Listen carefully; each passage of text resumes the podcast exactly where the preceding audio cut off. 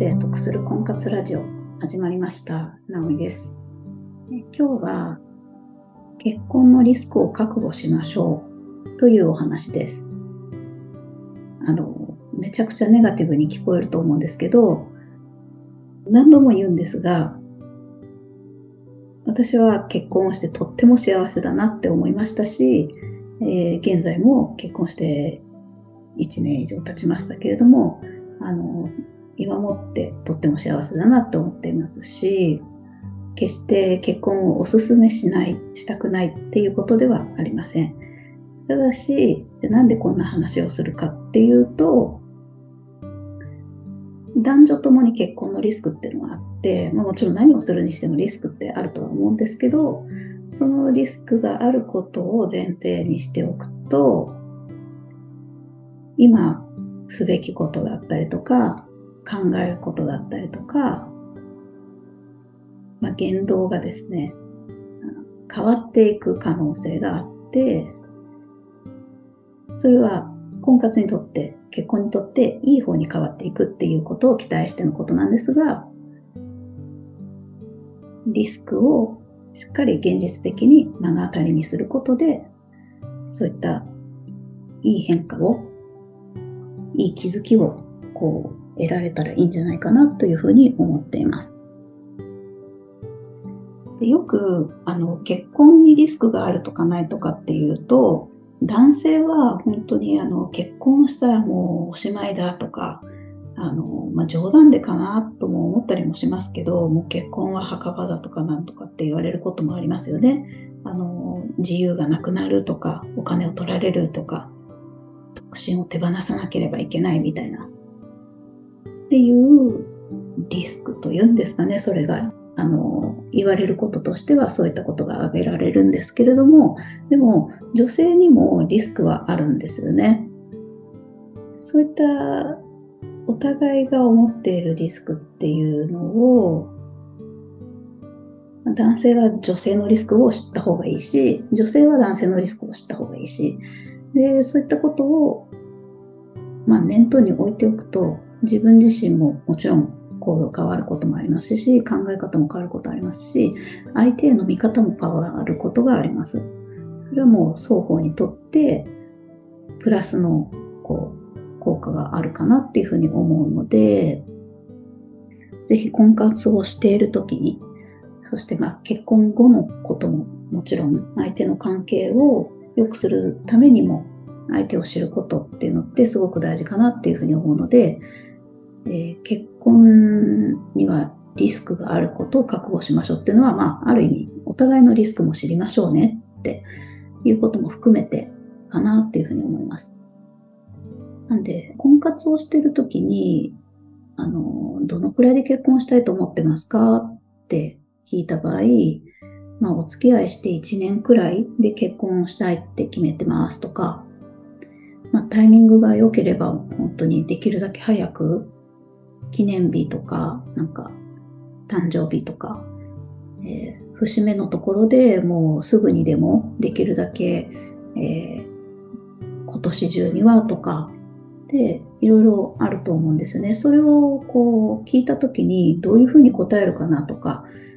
相手の出方みたいなことも観察すると思うんですけど、そういった時に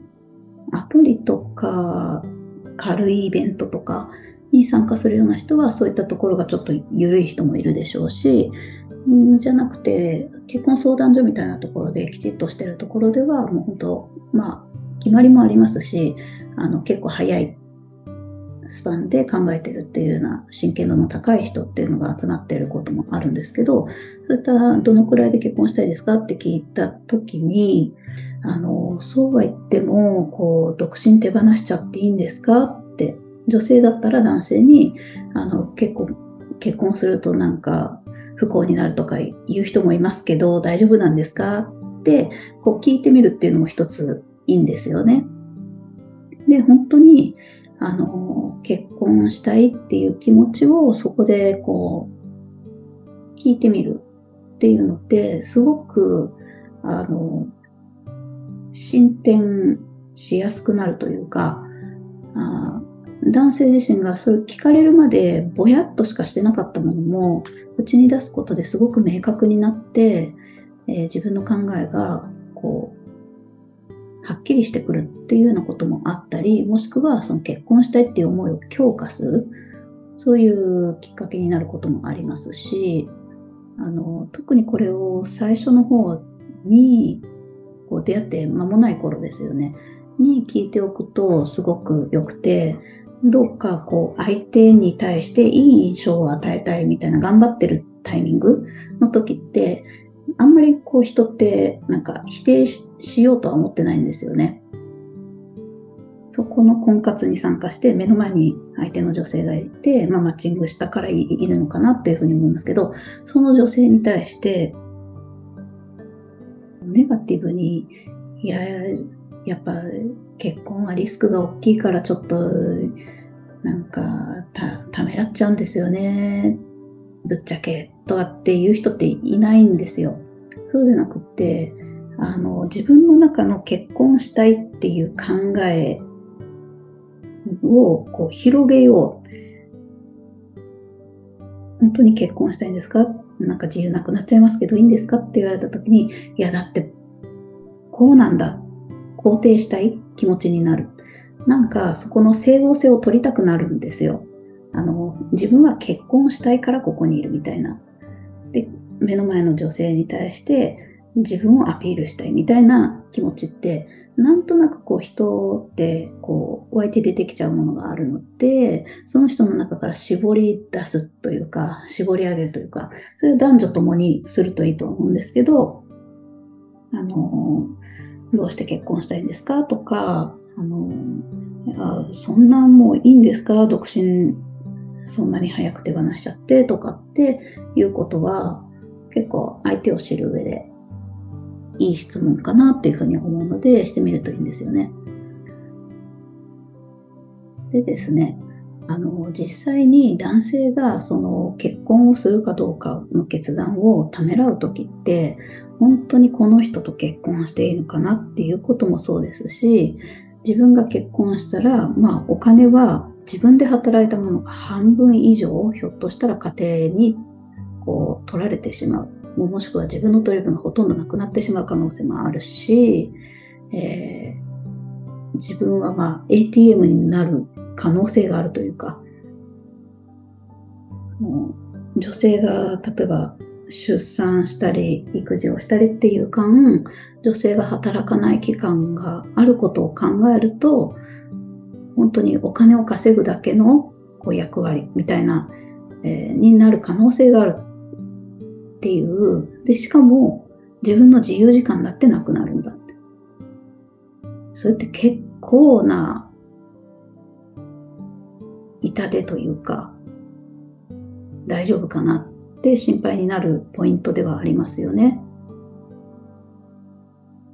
そうは言っても家庭が欲しくて自分の家族を作りたいからって言ってその覚悟はもうできてるという男性であっても本当に最後の最後はこれで独身手放しちゃっていいのかなっていうこと、まあ、家庭に入ったらもう家庭の人になってしまうその自分自身は自分の自由がなくなるっていうこと。それを本当にいいのかなって、なんか惜しくなると言いますかね。そんな心境もこう生まれるらしいんですけど。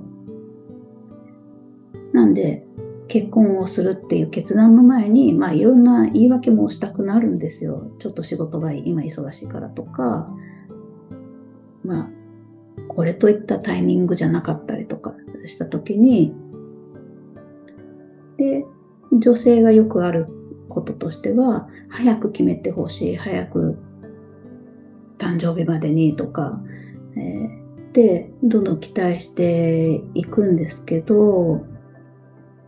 あの、女性が思うよりも男性のリスクってものすごく男性にとってものすごくでかいっていうことが女性は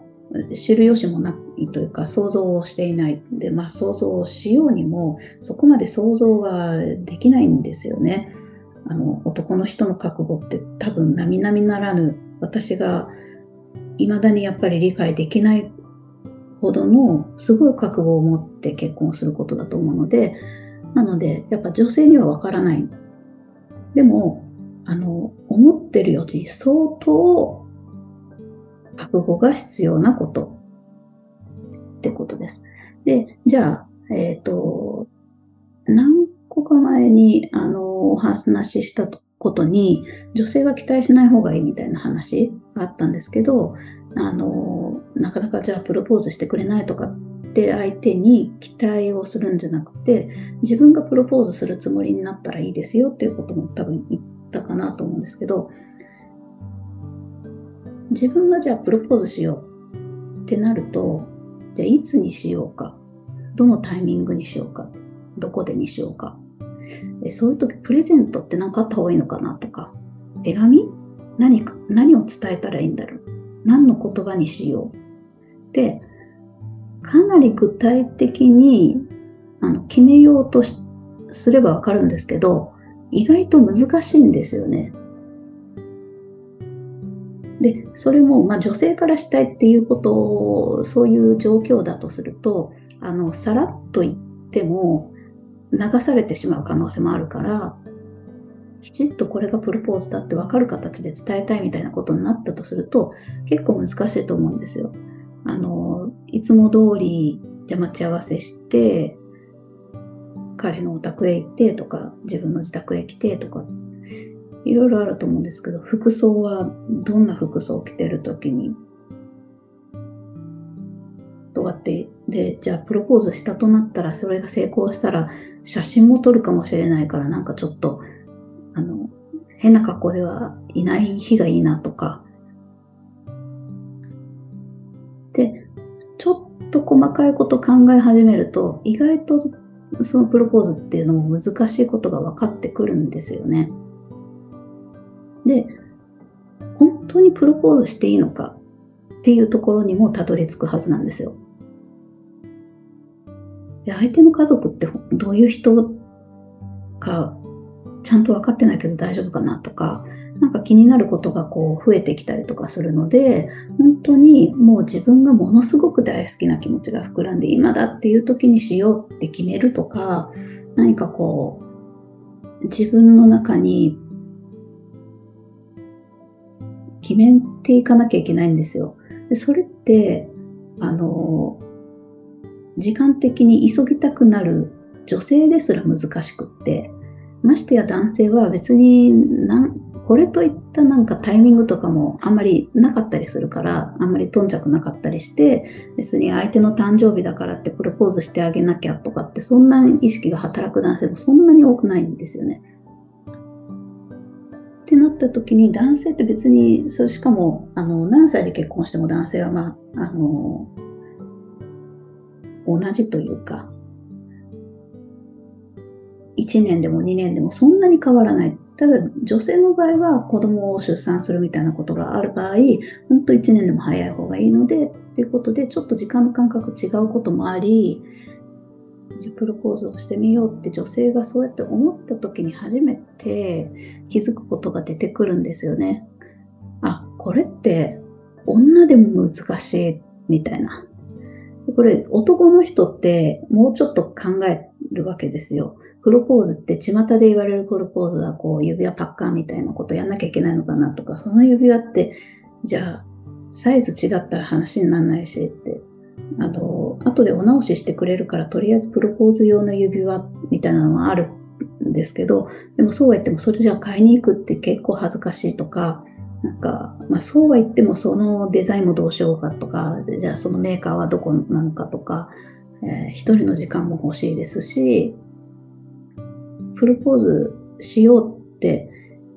いつにしようっていうのはわかんないけど、とりあえずじゃあ指輪は買いに行こうとかって、じゃあ決断するのっていつなのかとかって思うと、やっぱ、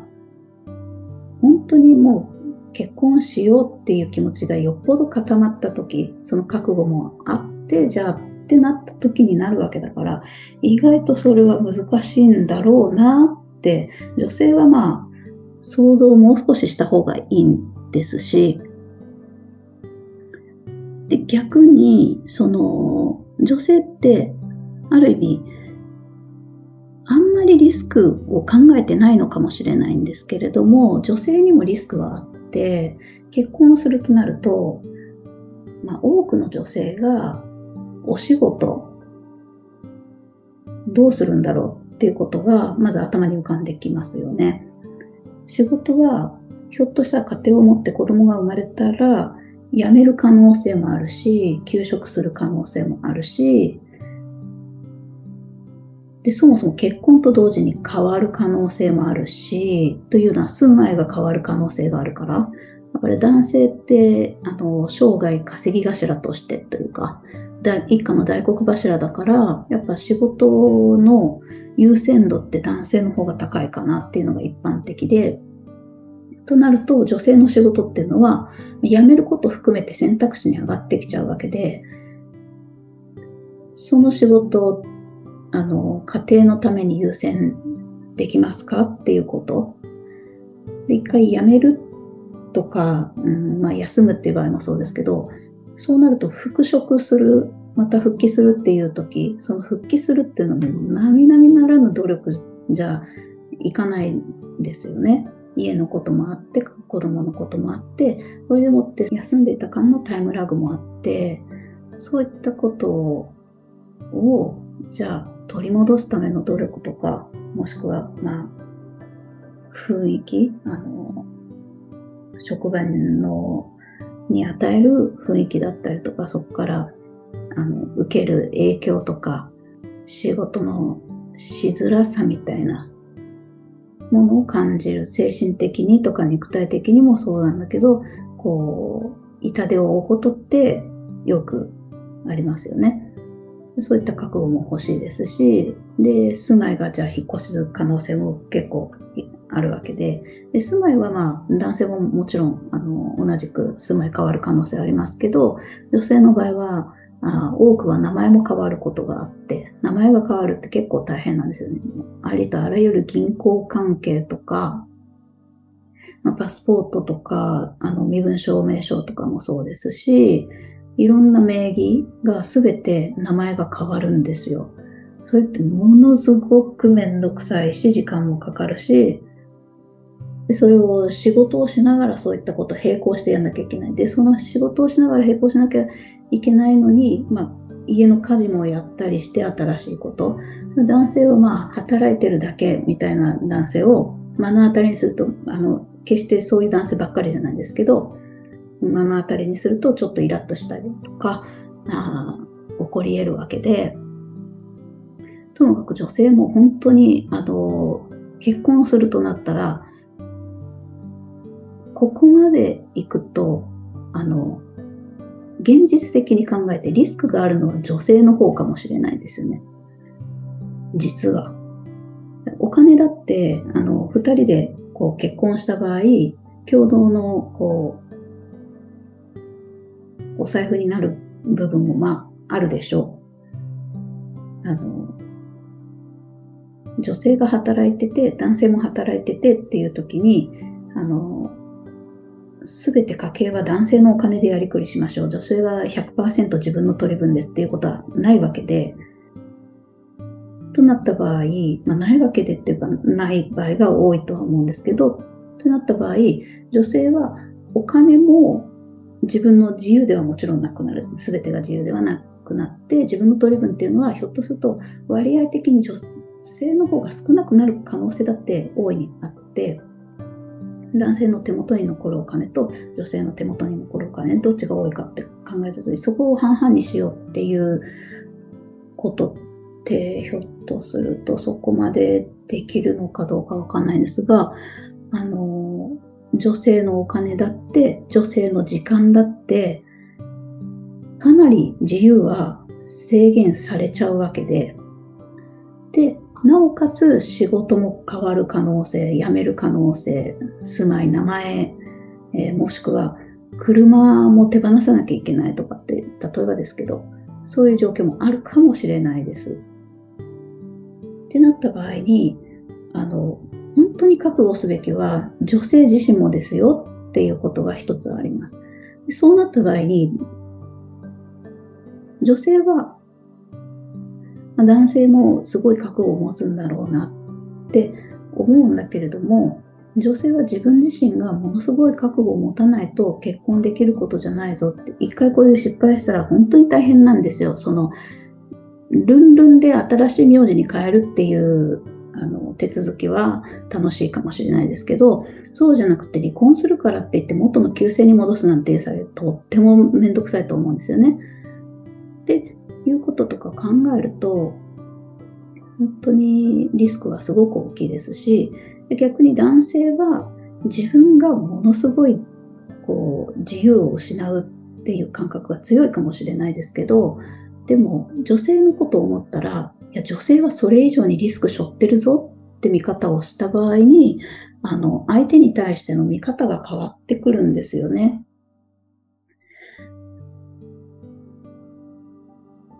なのでまあ、結婚をするっていうことって、いろいろとリアルに考えると、自分のことだけでも結構大変なこととか、あもしくはリスクがあるなっていうふうに感じるってことは、相手も相手でそれなりだろうと。だから、あの、間違っても、そのリスクが、こんなリスクを背負ってでも俺はとか、こんなリスクを背負ったでも私はあなたのために結婚してあげるんだからっていう上から目線みたいなことになると話はちょっと全然変わってきちゃって、あの、悪循環になっちゃうんですけど、そうじゃなくって、自分自身だってリスクすごい背負ぞって。でもそれでも結婚したい、この人と一緒になりたいとかって思えることってすごい幸せなんだろうなって。それでも人は結婚するし、で結婚した後、うん、まあなんやかんや文句もブーブー言うかもしれないけれどそれでもやっぱ魅力的に感じるっていうのってそれでもやっぱり多くの人が結婚するのってそこに何か理由があるわけで自分もそうなってみたいなってその気持ちが強くなったから結婚したいっていうんであればやっぱりすごく素敵なことですよね。だから相手のためにもリスクをもう厭わなくて、そうじゃなくて、それでもあなたと一緒にいられて嬉しいとか、ありがとうとか、喜びが勝ってくることが結婚であるので、そうなった場合に、あの、相手に対しての気持ちが、こう、うまくいけばですけど、自分本位じゃなくなって、相手を大事にするっていう気持ちが芽生えるはずなんですよ。例えば、プロポーズしてくれたけども、なんか、いまいちダサかったなっていうことが、ひょっとして女性からしてあったとしても、いや、そうは言ってもプロポーズしてくれたって、いつから考えてくれてたんだろうとか、しない人もいますからね、プロポーズを。あの、さりげなくなんか下化してなかったかみたいな、なんか逃げ工場みたいなのを作っちゃう男性も多いので、そうじゃなくっても、プロポーズしてくれた、嬉しい、幸せで、それを喜べる自分になるっていうこともありますし、相手のことが分かることもそう。で、じゃあ結婚のリスクを考えた場合に、待てよと。その前に、今結婚する前に、今をもうちょい楽しんだ方がいいなって、今の自分を楽しんで大切にしようとか、家族を大事にしておこうとか、もしくは経済力しっかりつけておかなきゃなって思ったり。まあ、最悪の場合はもちろん離婚もあるわけですから、本当にそうならないことがベストではありますけど、本当の最善は、まあ、嫌な人とか、ちょっと違ったなっていう人と結婚してしまった場合、一刻も早くもう終わらせた方が正解なわけですよ。本当に間違った場合はですけど。まあ、そうならないように婚活するんですけれども、そうでも、あの、でも、そうは言っても、あの、結婚しないと分かんないことだってありますし、結婚したと同時にものすごい借金抱えてることが分かったんで別れましたっていう人も過去いましたし、いろいろあるので、それはそれ。で、でも、とにかくリスクがあるっていうことを心しておく。で、そうすると、まあ、幸せの作り方といいますか、それをじゃあ、リスクを承知の上でじゃあどうしようかっていうことに気持ちが向いていくので、そういう考え方をこう広げていくと幸せが広がるかなって思いますし、婚活中もそういったことを男性に聞いてみる。相手と意思確認をしてみる。みたいなことを、まあ、することがおすすめです。それでは今日はここまでです。